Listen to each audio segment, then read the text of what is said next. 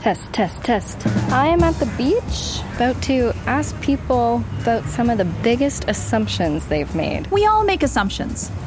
That's a hard one. We've made many. So I, I'm sure I make assumptions about Yeah, people and about things constantly. We actually run a startup, and it's solely based on assumptions Yes. we've made. These moments where our brain fills in a blank space. One of the biggest assumptions I've made was that no one would talk to me today.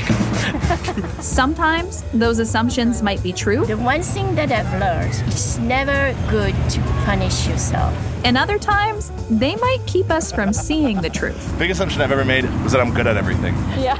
I don't think people like admitting that they make assumptions, but we make them every day. I wish these kinds of mistakes were limited to the realm of like assuming where your wallet is or that you've left a light on. But in the realm of science, it happens more than you think. Oh boy. we could talk about this for many, many hours. I'm Dr. Kaylee Byers, your guide into the world of science and genomics, and this is Nice Genes. In our upcoming season, we're confronting everyday assumptions that cloud our worldview and have sometimes rolled science down the wrong path.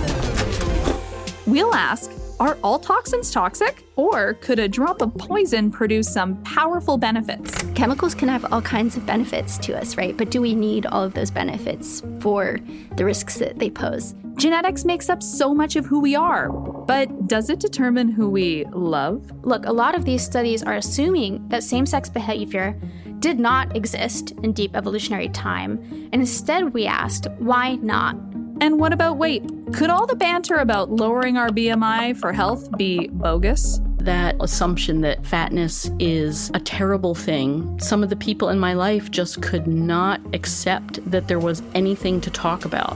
You always know you've hit a nerve when people can't even talk about something. So don't forget to follow Nice Genes for season three wherever you get your podcasts. Join us to strap on those lamb goggles and undo some of those everyday assumptions with science. Thanks for listening. Talk to you soon.